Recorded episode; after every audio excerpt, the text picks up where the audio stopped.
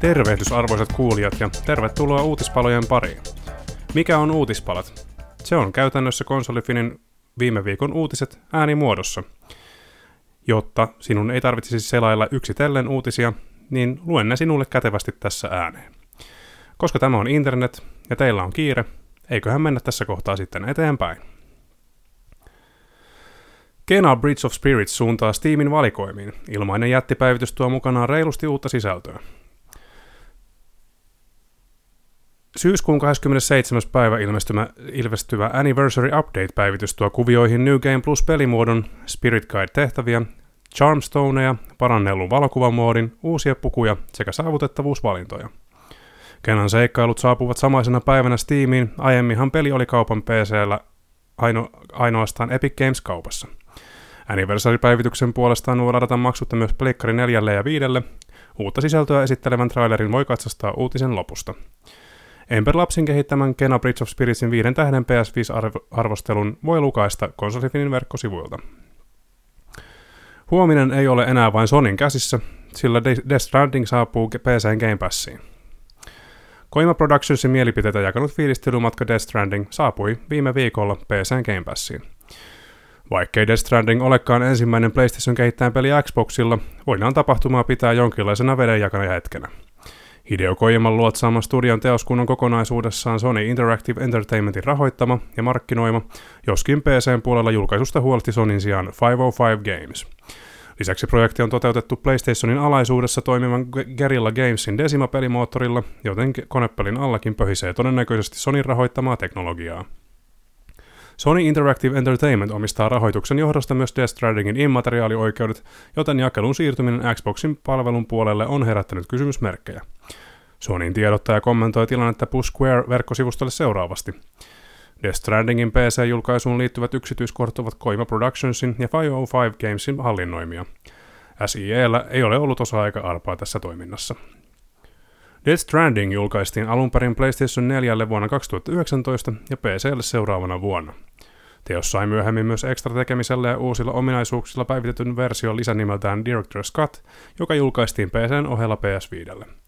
PCn Game Pass-versio ei ole kuitenkaan tämä tuunattu tapaus, vaan palveluntilaajat pääsevät testaamaan ainoastaan alkuperäistä näkemystä. Itsekin olen Death Strandingista kirjoittanut pitkät pätkät.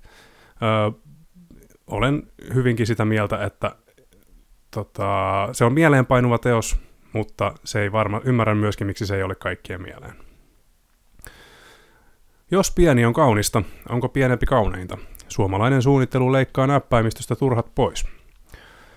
PC-pelaaminen käy välillä väline urheilusta, eikä oheislaitteiden saralla ole tarjonnasta pulaa. Mutta siinä missä monet tähtäävät näyttäviin lisäyksiin, kuten LED-valoihin ja entistä jykevämpiin runkoihin, uusi pelinäppäimistö The Shrimp, kotimaisesti IPANA, tähtää täysin vastakkaiseen suuntaan. The Shrimp ei nimittäin tarjoa mitään ylimääräistä. Perinteisen näppäimistön oikea puolisko kun loistaa poissaolollaan. Koko Ipanalla onkin vain 20 prosenttia perinteisistä sisaruksista. Tarkoituksena on tarjota siloteltu kokonaisuus pelaajille, jotka eivät halua mitään muuta reissulle kuin oleellisen. Halusimme pyyhkiä pölyt pelinäppäimistöstä, kertoo Kari Viljanen, The Shrimpin tuotekehittäjä. Näppäimistöissä ei ole tapahtunut paljoakaan kehitystä 1970-luvun tietokonepäätteiden näp- näppäimistöjen jälkeen.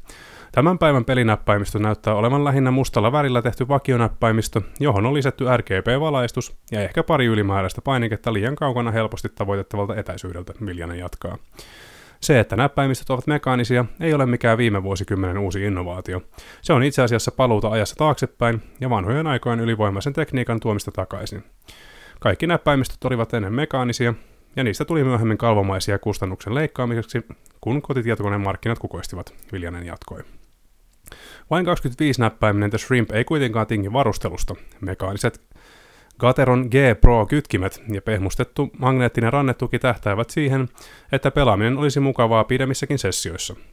Laitteessa on USB-C-liitin, joka varmistaa sopivuuden niin PC-laitteistoon kuin PS4 ja PS5-konsolien kanssa. Useissa eri tyyleissä saapuvasta The Shrimpistä ei ole vielä tiedossa hintaa tai julkaisupäivää.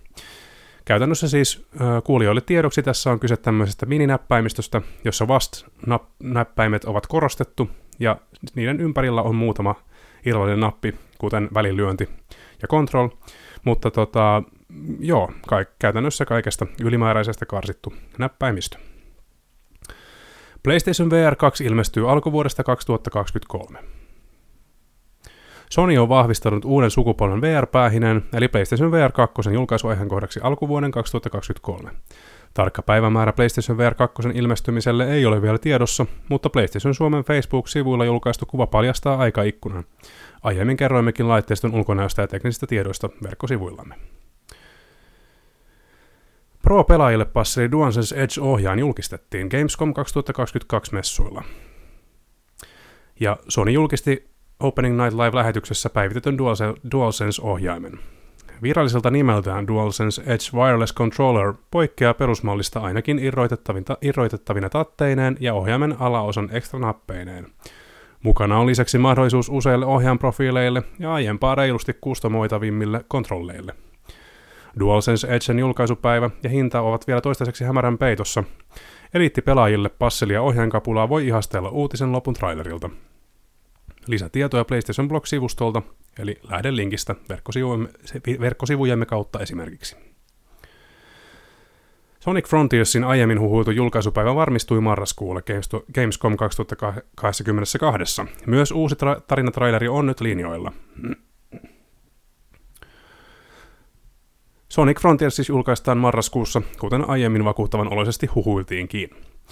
Marraskuisen julkaisupäivän ohella Sonic Frontiersista saatiin Gamescomin Opening Night Live-lähetyksessä upo uusi traileri. Tarinaan keskittyvällä videolla nähdään kaikkea, mitä voisi olettaakin. Vinksahtaneita robotteja, vanhoja tuttuja kaverihahmoja ja vauhdikasta kirmailua niin avoimilla kuin vähän suljetuimmillakin alueilla. Sonic Frontiers julkaistaan marraskuun 8. päivä PClle, Switchille sekä Xbox ja PlayStation konsoleille. Ja pelistä on myöskin luvassa reportaasia messuilta tuossa ö, itse asiassa heti huomenna. Kuopatuksi oletettu Dead Island 2 elää ja voi hyvin. Julkaisupäivä paljastui hurjan veristen trailereiden kerran Gamescom-messuilla. Lähestulkoon ikuisuuksia työstettyjä usean otteeseen kuopatuksi oletettu Dead Island 2 on edelleen tulossa. Sen todistaa tuore traileri ja jopa julkaisupäivä paljastus. Vuonna 2014 paljastettu, mutta sitten useammallakin kehittäjällä kierrätetty Dead Island 2 päätyi nelisen vuotta sitten Dambuster Studiosin kontolle. Haastavaksi osoittautunut projekti aloitettiin tuolloin suosiolla alusta, ja valmista on siis tulossa harvinaisen pitkän odotuksen jälkeen. Los Angelesin sijoittuva ja aiemman pelin tarinaa löyhästi jatkava Dead Island 2 päästää pelaajat valitsemaan hahmonsa peräti kuudesta eri protagonistista. Nämä eivät ole toistensa kopioita, mikä näkyy esimerkiksi hahmojen dialogissa. Meininki tuntuisi videoiden perusteella olevan suorastaan naurettavan hurmeista, mikä miellyttänee zombipelien ystäviä. Elokuvallisen trailerin voi katsastaa uutisen yläosasta, pelikuvaa puolestaan uutisen lopusta verkkosivuiltamme. Totta se vain on, Dead Island 2 julkaistaan helmikuun 3. päivä vuonna 2023. Ja Dead Island 2 on myöskin luvassa päivä, matkapäiväkirjassa mietteitä hiukan myöhemmin tällä viikolla. Hideo Koimon Brain Structure Podcast käynnistyy syyskuussa Spotifyssa, kerrottiin Gamescomissa. Hideo Koima ryhtyy kaiken pelin tekemisen ohella podcastajaksi, paljastui, paljastui menneen viikon Gamescom Opening Night Live-lähetyksessä. Opening Night Livea luotsanneen Jeff Keelin kaveri Hideo Koima vieraili lähetyksessä videoyhteyden välityksellä.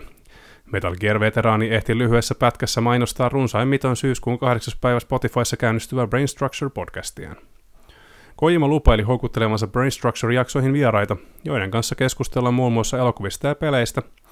Jokaisesta jaksosta saadaan tarjolle sekä englanniksi että japaniksi puhuttu versio.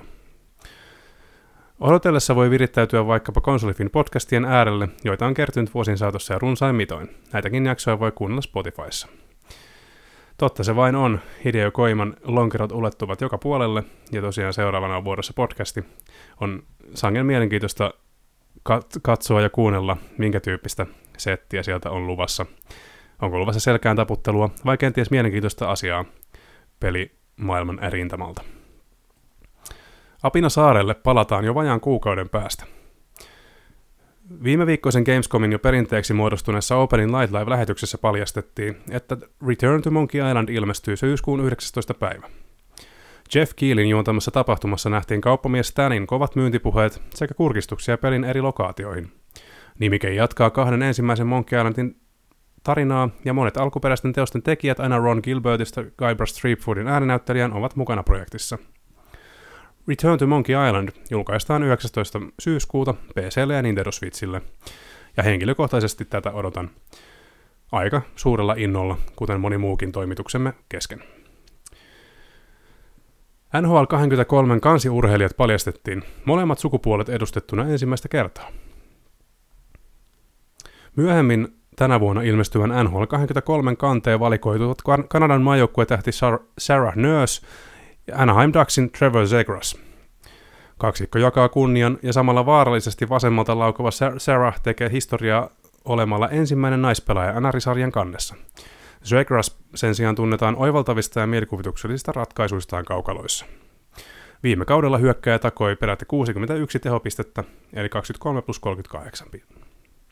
Lisätietoja NHL 23 pelistä julkaistaan torstaina 25.8. kello 18 IEN verkkosivuilla, ja tästä hiukan lisää myöhemmin tässä uutispalassa. The Last of Us Part 1 esittelee ehostuksiaan juuri ilmestyneellä julkaisutrailerilla. The Last of Us Part 1 sai lähestyvän julkaisunsa kunniaksi uuden trailerin. Alkujaan vuonna 2013 PlayStation 3 julkaistu The Last of Us saa päivitetyn nimen lisäksi roppakaupalla uuden konsolin raudan tehoja hyödyntäviä ominaisuuksia. Myös DualSensen haptiset toiminnallisuudet, Tempest 3D Audio-tekniikka sekä Salaman nopea SSD-kovalevy pääsevät tosi toimiin Joelin ja Elin seikkailun lomassa. Julkaisutrailerin voi katsastaa uutisen lopusta. The Last of Us Part 1 julkaistaan PlayStation 5 syyskuun toinen päivä, eli hyvinkin pian. Sony nostaa PlayStation 5 hintaa. Sony on ilmoittanut nostavansa PlayStation 5 oletushintaa tietyillä markkina-alueilla, mukaan lukien Suomessa.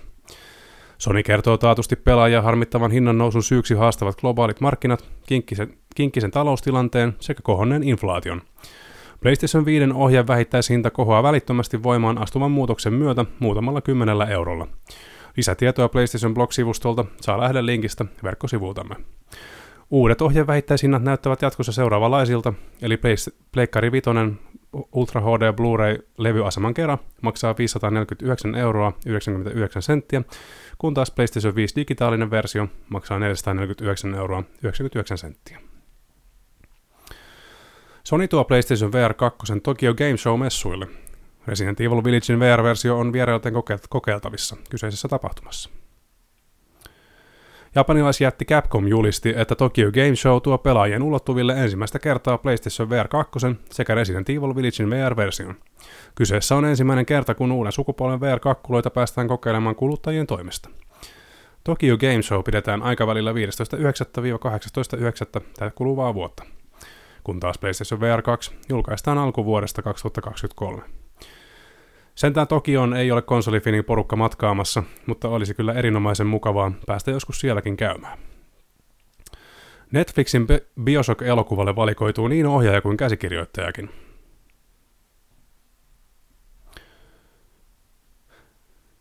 Oikein, oikein näyttelijöin toteutetun elokuvan peräsimen on valikoitunut Hunger Gamesin I Am Legendinkin ohjannut Francis Lawrence – Käsikirjoituksen raapustaa puolestaan Loganin, Alien Covenantin ja Blade Runner 2049 parissa työskennellyt Michael Green.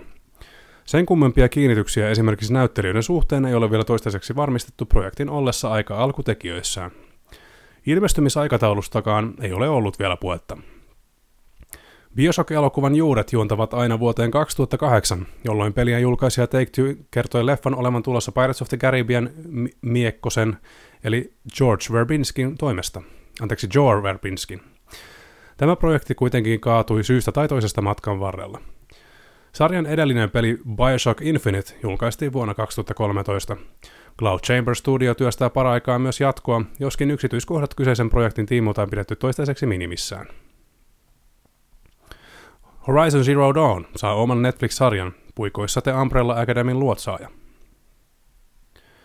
Kiitetty PlayStation-peli Horizon Zero Dawn saa oman Netflix-sarjan. Horizon Zero Dawn-sarjan tekoa johtaa Steve Blackman, joka on tunnettu esimerkiksi Umbrella, Umbrella Academy-sarjan luotsaamisesta. Horizon Zero Dawn on poikkeuksellisen hyvin toteutettu peli, jossa on upeita hahmoja, joita ei usein näy pelimaailman eturivissä, taustoittaa Blackman motivaatiota sarja-adaptaation takana.